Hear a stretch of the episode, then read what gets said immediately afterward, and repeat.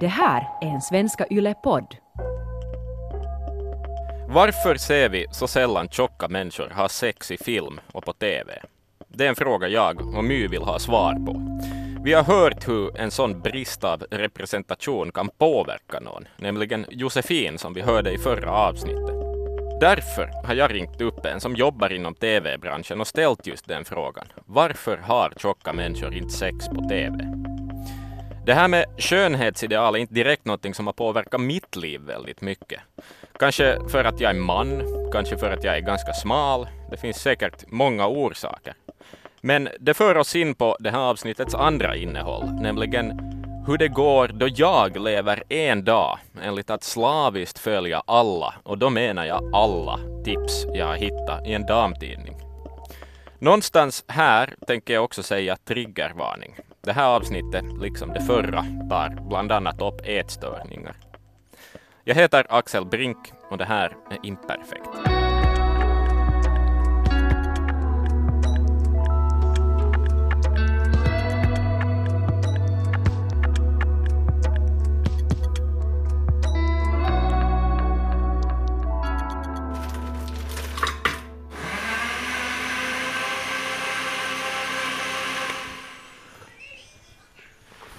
Visste du att det är dåligt att gräla? Det står det också i tidningen. Att man höjer risken för artros och diabetes typ 2. Det är som kanske det första jag skulle tänka på om man grälar. Så att nu ska vi sluta gräla för det här höjer min risk för diabetes typ 2. Och framförallt om jag vill sluta gräla så är det antagligen för att för det är otrevligt att gräla. Vet du. Men, äh, men det är bra att det finns fördelar också för hälsan. Du måste äta någonting, för vet du vad vi ska göra idag? Vi ska gå till dagis idag. För att uh, det är bra att promenera. Skulle det här serumet på några strategiska ställen eller är det bara överallt? Och vad gör serum? Okej. Okay. Ser du, vi måste börja gå snart. Det tog så länge med pappas ansiktstvätt. Jag har inte ens borstat tänderna. Det är konstigt att gå till dagis. Mm. Och visst är det konstigt att gå från dagis? Det är också konstigt och det ska vi också göra idag. Vilken morgon du har haft. Jag är imponerad att, att du inte bara gör din egen smoothie, utan att du satsar på ansiktsmasker och, och tar tid att promenera. Mm. Det var, du har hunnit med mycket. Jag har hunnit med jättemycket och det är ju definitivt inte normal morgon det här. Kände du dig lycklig då efter den här morgonen? Var det, var det en bra morgon? Det var en jättestressig morgon. Jag blev jättesen. för att jag gick till dagis och det tog jättemycket längre. Jag tvättade fejset med sju krämer, där jag annars tar två. Och, och så gick jag ännu en, en omväg via skogen till jobbet, för att i tidningen stod det att man blir lycklig av skogspromenader. Vet du? Alltså här slaviskt, så här slaviskt har jag följt tipsen ur den här tidningen. Jag säger ju inte att det här är så folk gör, jag ville kanske karikera saker för att make a point på något vis. Men uh, ja, men träning, ja, det var en återkommande sak i hela tidningen och, och det där, det, jag är inte alls van med det. Och just att jag skulle klämma in något träning under en arbetsdag är nog helt, helt out of the question. 23, 24, 25. Oh, shit, det var tyngre än vad jag tänkte mig att det skulle vara. Eh, jag passar på här före lunchen uh, att göra hälften av dagens 50 knäböj också. Eh, det var en utmaning i tidningen att man skulle göra 50 knäböj om dagen. Och eh, det var tyngre än vad jag trodde att det skulle vara. Jag har inte tränat, märker jag. Samtidigt vet jag att min främsta styrka finns i benen, för det är all motion jag någonsin har sysslat med har varit sånt. Det är, jag har sprungit och skejtat och skida och okej, okay, jag har inte sprungit. Scratch that. Men uh, jag är ganska andfådd och hungrig. Jag är så hungrig. Mm. jo, du låter stocky. jag är hungrig. Kom ihåg att jag inte har ätit annat än en smoothie uh, då jag gjorde det. Det var allt jag åt till frukost. En ganska konstig smoothie också, som inte just hade någonting i sig. Alltså den här tidningen sa att du kommer att må bra om du äter den här icke-näringsrika smoothien till frukost. Den hade ju så här grynost och sånt i också, så att okay. någon näring, ja, men, men det blev väl bara för lite, eller för att jag är ovan, jag brukar bara fylla magen med kolhydrater typ. Men det är att du står och gör knäböj mm. mitt på jobbet. Ja. Alltså, jag försöker föreställa mig den här bilden av att du jobbar i ett sånt här jätte um, arbetsinriktat nyhetslandskap där folk photoshoppar nyhetsbilder och skriver uh, artiklar om, jag vet inte, viktiga saker i Mm. världen. Och du är så här, ursäkta, kan all, vänta, jag, jag måste göra sån här knäböj träningsövning här för den här tidningen som jag följer. Mm. Var det, var det ingen grej liksom? Eh, jag fick med mig lite kollegor också det jag gjorde. Okej, så det Eh. var inget konstigt för dem? Nej, det verkar ganska naturligt. Sådär att, ja, no, men förstås. För de är ju såna liksom att som, de, de kan gå till gymmet på jobbet, vet du, på lunchen och, och sånt. Att de är ju just de som kanske sådär ändå klämmer in lite träning i arbetstiden, precis Alltså- som tidningen också skriver om. Sådär. Förlåt, men, men det finns ett gym här, Det finns ett gym här, ja. men du väljer att göra knäböj i kontorslandskapet. Ja, jag vet inte varför. Och är sådär att, Jag tänkte, ja, jag vill vara effektiv eller någonting, inte vet jag vad jag tänkte. Men sådär att, att jag kan gå långt, jag kan Mm. göra knäböj på jobbet, men gymmet det tänker jag inte röra liksom.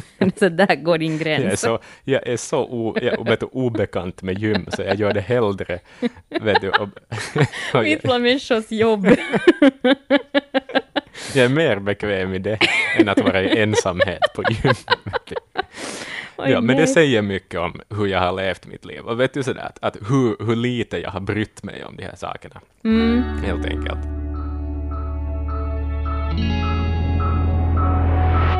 Jag sa ju tidigare att eh, jag skulle låta en expert lite förklara kring varför vi inte ser tjocka människor ha sex på TV.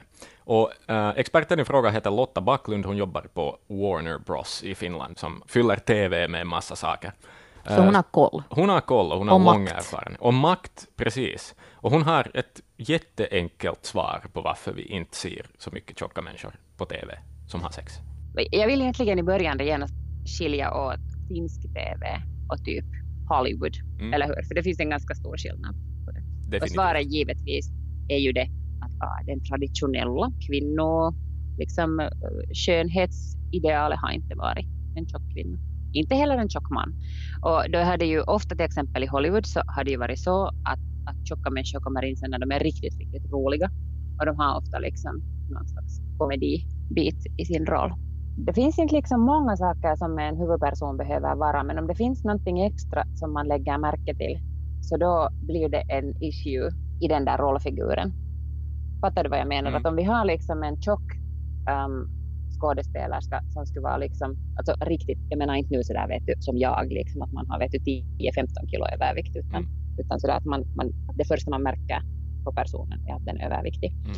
Så då liksom blir det någonting som man borde notera, som man borde kommentera. Jag gjorde stand-up jättelänge och första regeln var att när du kom på scen, om det finns någonting riktigt, riktigt liksom märkvärdigt, märkbart på dig, så måste du notera det genast. Som att, för jag var då jätte, jättetjock, så jag kommenterade.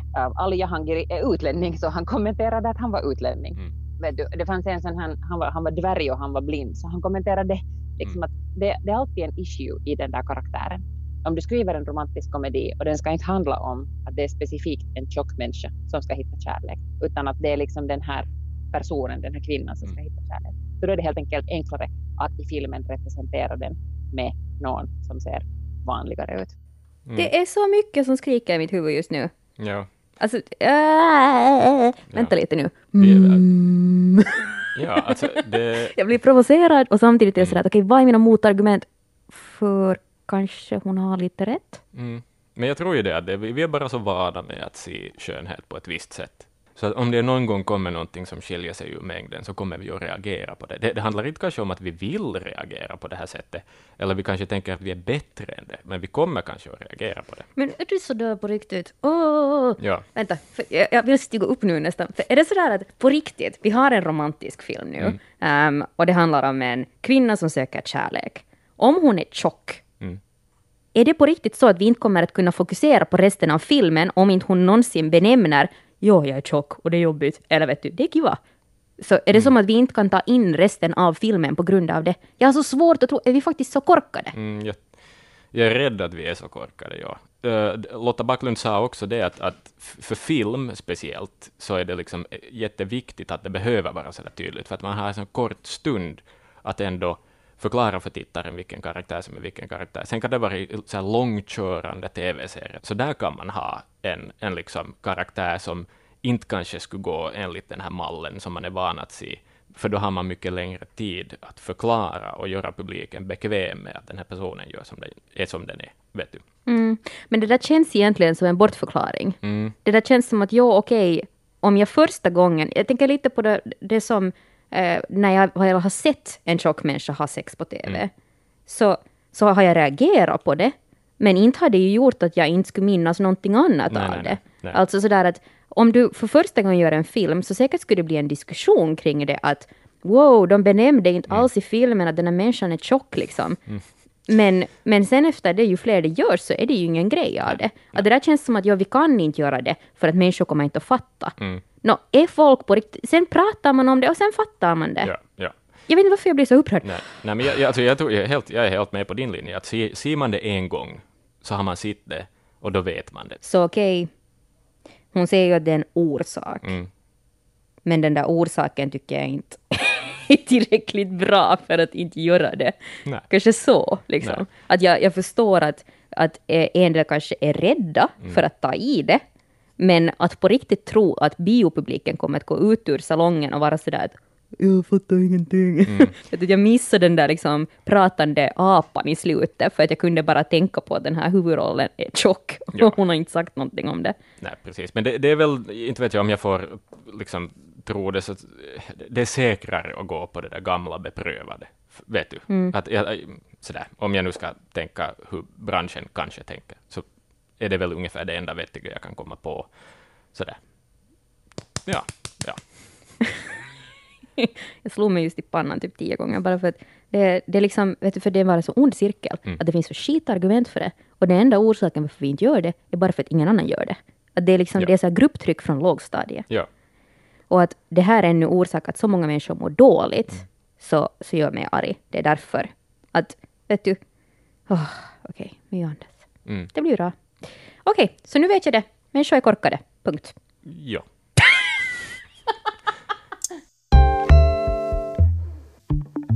Jag var tvungen att ta en paus. Ja, jag blev så arg. ja. Är du helt okej? Jag är helt okej. Sorry, jag blev lite vilsen bara. Av min ilska eller av tankar? Jag blev jag, jag, ehm, mm, jag, jag visste inte hur jag skulle reagera då det blev arg faktiskt. ja, Better get used to it. ja. Men det är bra att du blir arg, för det här är saker man ska vara arg över, tycker jag. Jag tror att det var vad jag fick perspektiv på, att det här är orsaken varför jag har mått jätteskit och varför jättemånga andra mår hela tiden jätteskit. Mm. Och sen kan jag inte behärska mina känslor. Mm. Lite som när du var hungrig.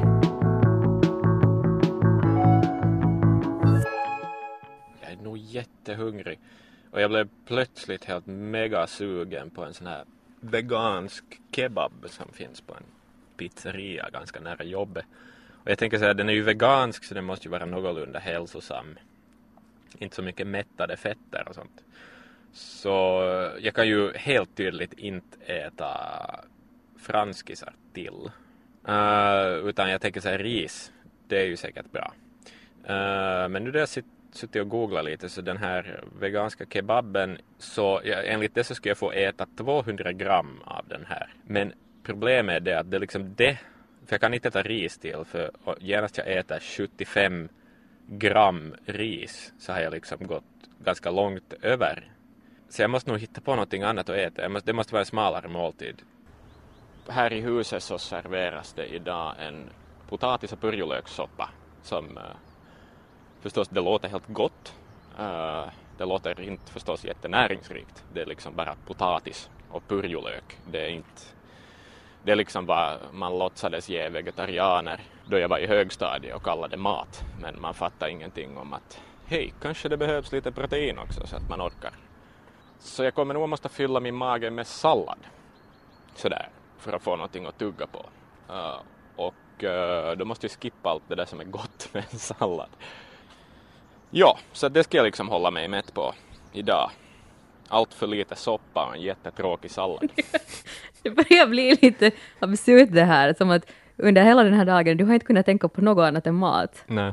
Vet du, jag får den här bilden av människor som hallucinerar i öknen och de börjar se vet du, så här, palmträd som hotdogs. Mm, mm. Lite som att du är i den mindseten. Ja, men det är så typiskt också att jag blir liksom sugen på kebab också. Att, att det är på något vis så att ja, det är gott och jag äter det ibland, men, men att, ja, inte vet jag varför det blev just det just den dagen. Men säkert för att du var hungrig. Jag får ju det där att, att om inte jag har ätit på jätte, jättelänge och just gått till butiken, så inte vill jag ju då ha en sallad, utan Nej. då vill jag ju ha liksom massor av kolhydrater och chips Precis, och godis. Ja. Så det var säkert det som vaknade inom dig. Jag var ju inte jättenöjd med, med liksom soppa och sallad. Sådär. Det, är ju helt, det kan vara helt bra en annan dag. Jag borde ha haft som utmaning att räkna hur många gånger du säger att du är hungrig under hela det här experimentet. Det, det är många gånger. Men om vi, alltså, om vi tänker Finland, Mm. hur många är det som... Um, Okej, det är inte bara tjocka som bantar. Herregud, det skulle vara en grym Mm. generalisering. Men liksom, um, hur ser siffrorna ut på att folk faktiskt är tjocka Mm. i Finland? Det har jag tittat på. Vi är ganska, vi är ganska överviktiga finländare. Eh, om vi skulle tänka Finland som en by där det bor 100 personer, så då skulle Finland se ut så här. Det skulle vara 50 män och 50 kvinnor, ungefär. Av männen så skulle 37 av dessa 50 vara överviktiga. Av 50 kvinnor så skulle det vara 33. Så det är redan liksom en, en, en stor majoritet Av alla i byn? som är överviktiga. Ja. Sen, det här är ju alltså sådana här THL-siffror, så att det är sådana medicinska bedömelser av hur man är överviktig, och, och det går liksom enligt någon viss grad. Det, det behöver inte ha att göra med att, att man ser på människan och tänker att, vet du, sådär, den där uppfattningen av att man är stor eller någonting, utan det här är bara Det kan vara en människa som är jätte, jättemuskulös. Ja, exakt. Och av eh, dessa 37 överviktiga män då så kommer ungefär 12 att klassas som vad THL kallar för feta. Alltså då- kan man nog tala om tjocka människor helt enkelt. Att det, sådär, vad en läkare skulle tala om att man lider av fetma eller någonting i den stilen. Och det är samma mängd kvinnor också. Var fjärde i byn är fet, alltså då medicinskt rejält tjock. Mm. Ja. Liksom. Okej, var, var fjärde är tjock i Finland, Mm. men hur många tjocka ser vi på TV? Nå, en gut feeling så inte så många. Nej, Och ännu färre som har sex. definitivt. Att om de enda minnena av en tjock person som har sex på TV är för mig, jag har två exempel. Du nämnde Girls Mm. eh, och Orange is the new black är den andra. De, de här är inte finska serier. Nej. Men det är ganska sjukt då att, att sanningen är att vårt land eh, har eh, definitivt en majoritet av människor som har övervikt och sen var fjärde som är på riktigt vad vi åtminstone med säkerhet kan säga tjock. Yes. Och ändå att TVn inte alls reflekterar den här verkligheten. För att och, om, om du, du liksom börjar använda att ja men det här är inte finsk TV, så USA måste ju de här siffrorna vara ännu mera. Jo, jo, de måste vara ännu galnare. Så varför, varför insisterar ändå TVn på att reflektera en bild av att alla, eh, alla karaktärer alltid är smala, medan människor som går och tittar på dem är i genomsnitt oftare tjocka? Mm, Lotta Backlund sa att, att, sådär, att men man ska inte tänka på TV och film som verklighet. Nej, men, om man tittar på överhuvudtaget hurdant sex de här, vem har sådär smidigt sex någonsin? Liksom att man typ får orgasm samtidigt och, och det är alltid liksom på ett visst sätt, vet du, att kvinnan är under och mannen är på. Alltså inte är det ju så i verkliga livet. I verkliga livet är det sådär, aj, aj, aj, du ligger på mitt hår, vänta, vänta, vänta, du måste flytta, aj, aj, jag har sendrag, vet du. Att det finns ju en massa konstigheter i sex som aldrig kommer på TV, därför att det är ju inte sånt som man vill, liksom det hör inte till den där sagan. Mm. Att när det är äh, drama eller komedi eller film eller något sånt, så, så det är ju inte verklighet. Varför vill man att ens liv ska se ut som i någon sagobok? Det, det är ju inte liksom rätt jämförelseställe, eller hur? Nå sant. Nu vill jag igen bli arg. Ja. Men bara för att uh, inte det är ju någonsin medvetet som jag heller tänker att, att jag vill att mitt liv ska vara som en saga. Nej. Eller det, det tänkte jag när jag var fem år gammal, så ville jag bli prinsessan som i alla sagor. Men idag så, så jag menar det där är ju allt det som, som formar mig ändå, att de enda bilderna jag har av sex, Ja. ehm, så är ju det som jag får från filmer. Ja. En film är ju en tolkning av verkligheten. Det, man, det är inte som att om man gör en film att vi tänker nu ska vi göra något så overkligt som möjligt. Okej, kanske man gör en superhjältefilm eller någonting, men ska man göra en normal dramafilm eller en romantisk komedi, så, så är det ju, man utgår ju ändå från riktiga värden och riktiga människor som gör vanliga saker. Annars skulle ingen titta på de här filmerna om man inte skulle kunna sätta in sig själv i de här sammanhangen. Tänka, oj, tänk om jag hittar mitt livs kärlek på tunnelbanan. Det är ju en fantasi man säljer, men det är ju en fantasi som ändå ska vara någorlunda realistisk, någorlunda nåbar. Och det gör ju att jag får ju komplex varje gång liksom mitt kärleksliv inte är lika smidigt, för jag jämför det ju ändå Ja. med filmer. Ja. Så det blir ju ändå som att, att, att det finns en massa saker som är osunt på grund av att filmer visar Mm. på ett visst sätt, men du kan inte säga att, att men filmen är inte verklighet, så därför, ehm, därför ska du inte ens jämföra det med det. Nej, jag tycker, För det gör du ändå! ja, jag tycker nog att man ska kunna jämföra med verkligheten. Det som vi ser på film borde se annorlunda ut. Men jag tycker inte TV-branschen. Nej. Mm. Det blir ett sånt här omoget barn, känner jag. Men det är inte så. Det kom en sån situation under dagen, och det var det att eh, det skulle bjudas på bulla. Och jag gillar ju bulla. jag är född och uppvuxen i Österbotten, man gillar bulla. Eh, efter lunchen så bjöd också nyhetsredaktionen på bulla. De hade en massa bulla som hade lämnat över från något möte. Jag tackade artigt nej, eh, vilket kändes superskumt, för det skulle jag nog aldrig göra. Jag skulle aldrig tacka nej till en bulle. Oavsett om jag skulle vara proppmätt så ska jag äta en bulle, för att bulla, är gott. Helt enkelt. Bulla är jättegott. Mitt nyårslöfte var att jag ska äta mera bulla, för bulla är gott. Så det liksom går ju inte alls, följer ju inte alls inom ramarna för mitt otroligt genomtänkta nyårslöfte som jag tycker att är ett fantastiskt nyårslöfte som fler gärna också kan följa. Bulla är gott. Glöm inte. det. Alltså jag, jag vill nu lova ett pris för den som lyckas räkna under den här poddens lopp hur många gånger du säger, hur många gånger Axel säger jag är hungrig och att bulla är gott. Mm. Och, och den som, som får de exakta siffrorna på det här, så då, jag skickar en kaffekopp på posten. Eller kanske en bulle. Lösa båda problemen. Precis. Yes. Men det måste du baka, för det måste vara österbottnisk bulla. Bulla ska vara gott, Bulla skulle ha varit jättegott. för bulla är gott. Bulla, ja exakt. Ja. Istället åt jag ett äpple. Och det där. Äpplen är också goda, men det är ju tråkigt i jämförelse med, med en bulle. Mm.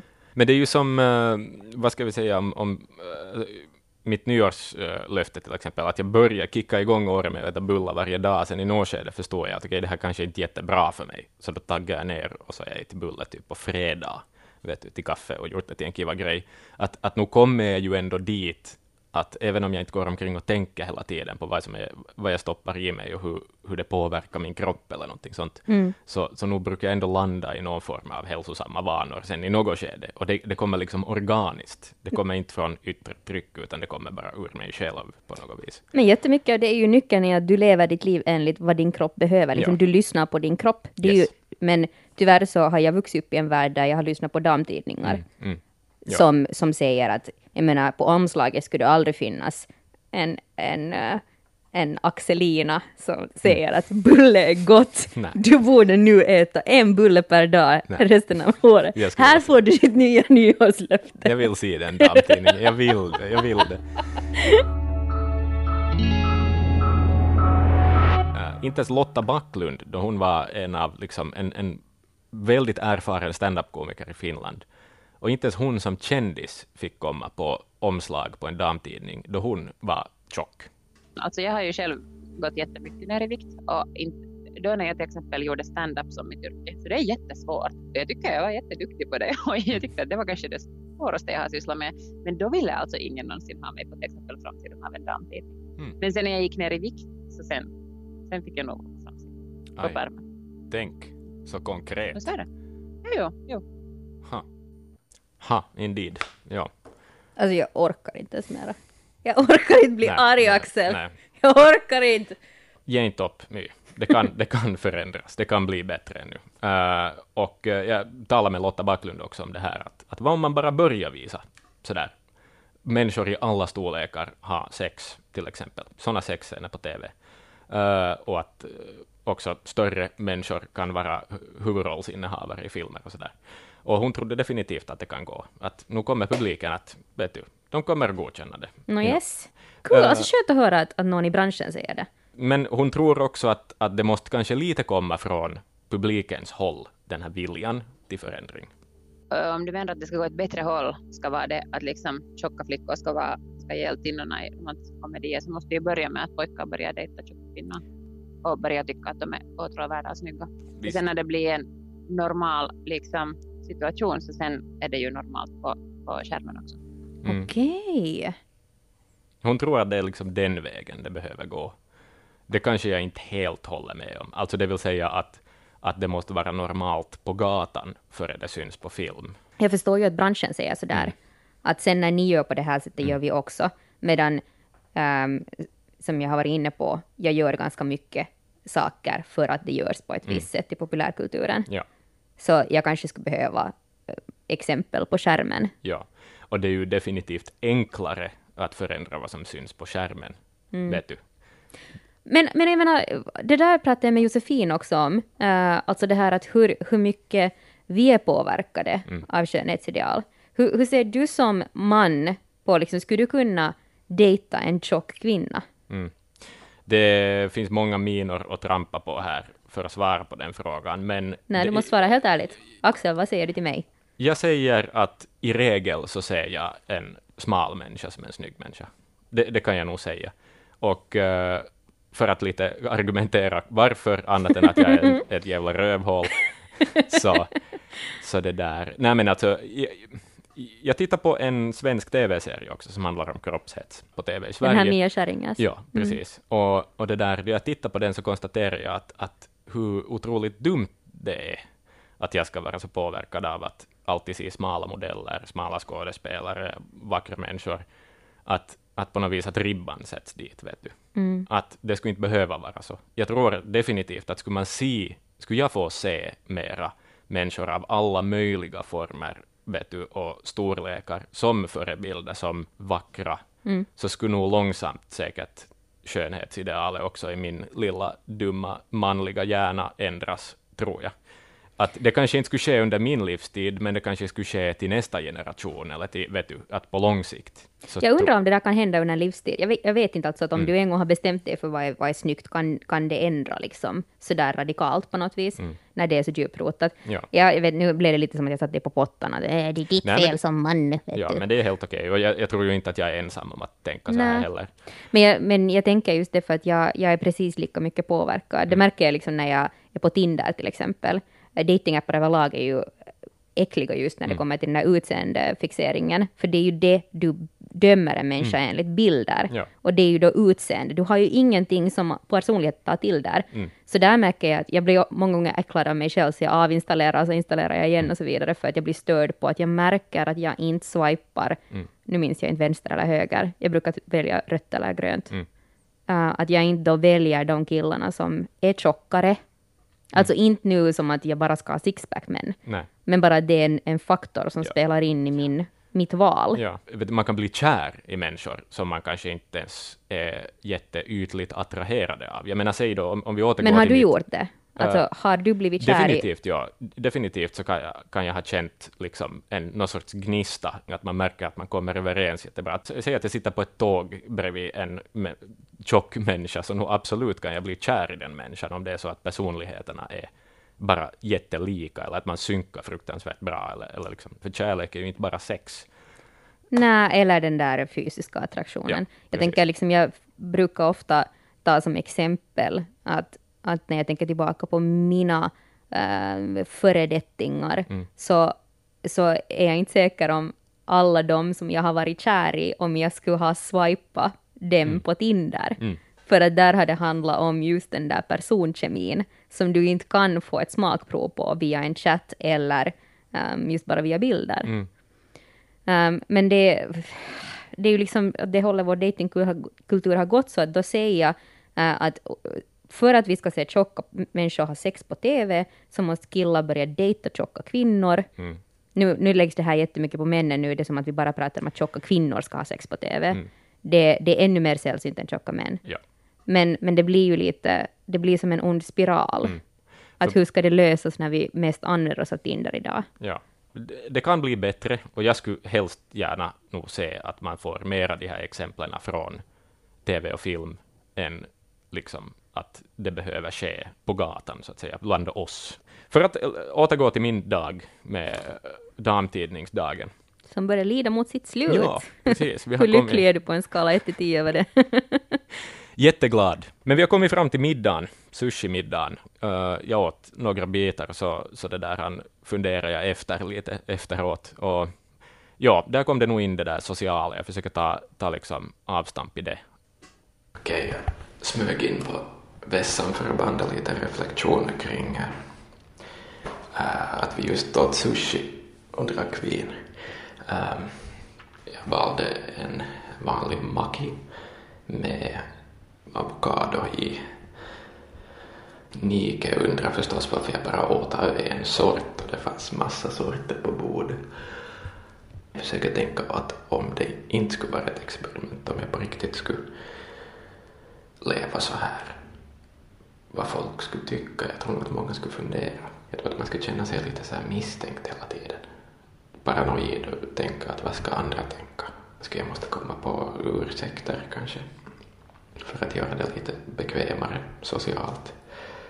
Sen funderar jag också det just det här med det här sociala att, att om det skulle vara så att jag istället skulle välja att äta mera bara för att passa in i situationen så kanske jag skulle tänka att jag borde kompensera med någonting efteråt istället. Typ fara ut och springa eller någonting.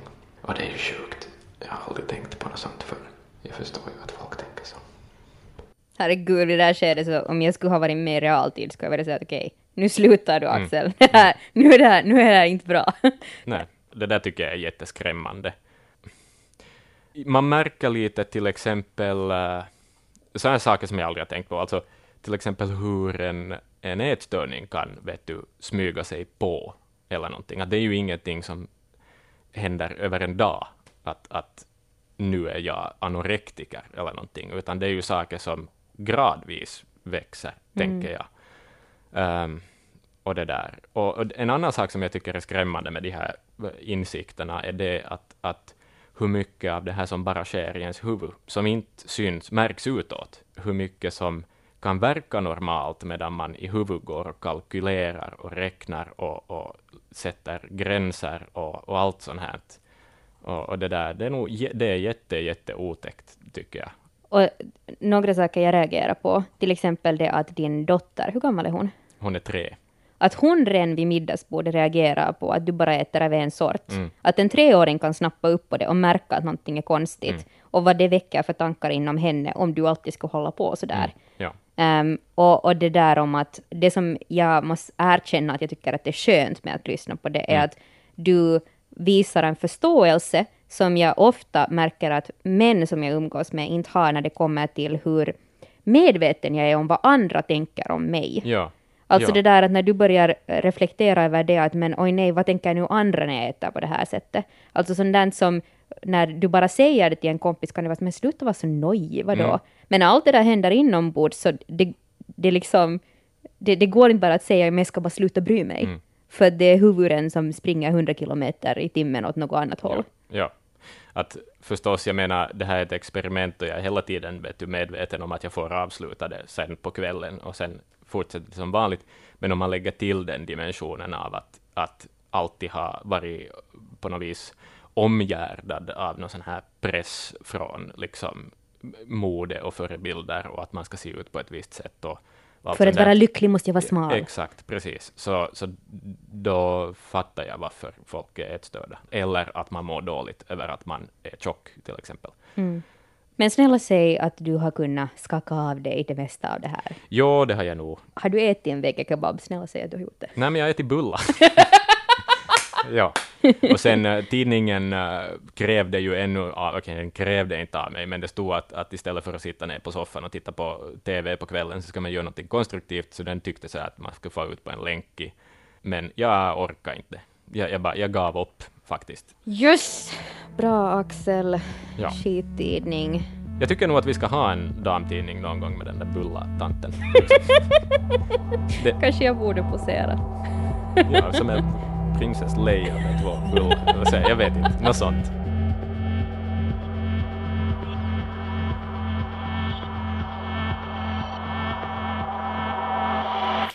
Har du en berättelse du vill dela med dig av? Eller har du tips på någon som kanske har det? Hör av dig på Instagram, axelbrink, eller på mail, axel.brink.yle.fi. Nästa vecka får vi höra hur Agnes Nobel, alltså Alfred Nobels brors barnbarns barnbarn, egentligen firar Nobelmiddagen. Agnes och hennes släkt är nämligen med på plats med kungen, men inte riktigt så där som man tror. Patti Smith sjöng ju fel. Och det vart en jättestor grej. Eh, eller hon bara avbryter så här, gud jag är så nervös liksom. Eh, och då kände man så här, alla tittar på kungen och bara så här, vad gör vi nu liksom? Du måste styra den, den här lokalen. Och jag tror att det är han, han eller Silvia tror det är som liksom börjar så här applådera och då liksom lättar stämningen upp tror jag.